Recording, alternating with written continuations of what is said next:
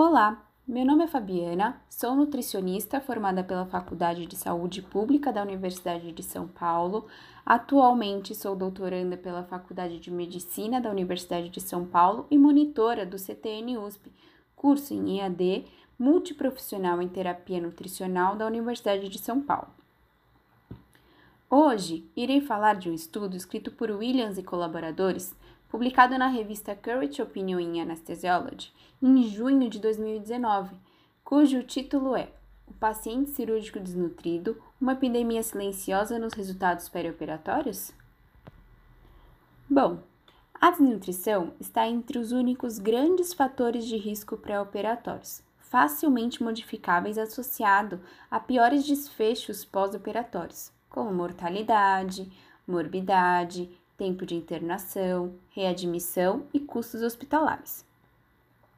Apesar disso, a devida importância da otimização da terapia nutricional no perioperatório continua a ser pouco considerada. Para contornar este problema, é preciso, primeiro, melhorar a identificação do paciente cirúrgico desnutrido e, segundo, otimizar as técnicas nutricionais no pré e pós-operatório. As orientações relacionadas à otimização da terapia nutricional pré-operatória são: a terapia nutricional deve ser estabelecida para pacientes desnutridos e não desnutridos. O jejum deve ser evitado.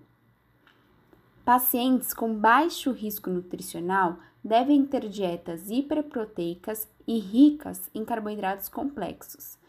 Ter consumo energético de 25 quilocalorias por quilo por dia e consumo proteico de 1,5 a 2 gramas por quilo por dia, exclusivamente a partir da ingestão de alimentos. Recomenda-se ainda incentivar os pacientes a tomar suplementos nutricionais orais hiperproteicos. Além disso, imunonutrição contendo arginina e óleo de peixe deve ser considerada a depender da cirurgia. Já para pacientes com risco nutricional, deve ser prescrito suplementos hiperproteicos, mais de 18 gramas por proteína por porção, por duas a seis semanas, pelo menos duas vezes ao dia, antes de qualquer cirurgia eletiva e o consumo de proteína deve ser de no mínimo 1,2 gramas por quilo por dia. Se as metas calóricas e proteicas estabelecidas não estiverem sendo atendidas via oral, a nutrição integral domiciliar deve ser iniciada por um período de pelo menos 7 dias. Quando mais de 50% das necessidades recomendadas de quilocalorias por proteína não podem ser adequadamente atendidas por via oral ou enteral, a nutrição parenteral deve ser utilizada. Em relação à otimização da terapia nutricional pós-operatória, as recomendações são as seguintes: começar a realimentação quanto antes. Dieta hiperproteica deve ser iniciada dentro de 24 horas após a cirurgia. Pacientes que toleram 50% a 100% das metas nutricionais devem receber suplementos hiperproteicos para atender as necessidades de proteína.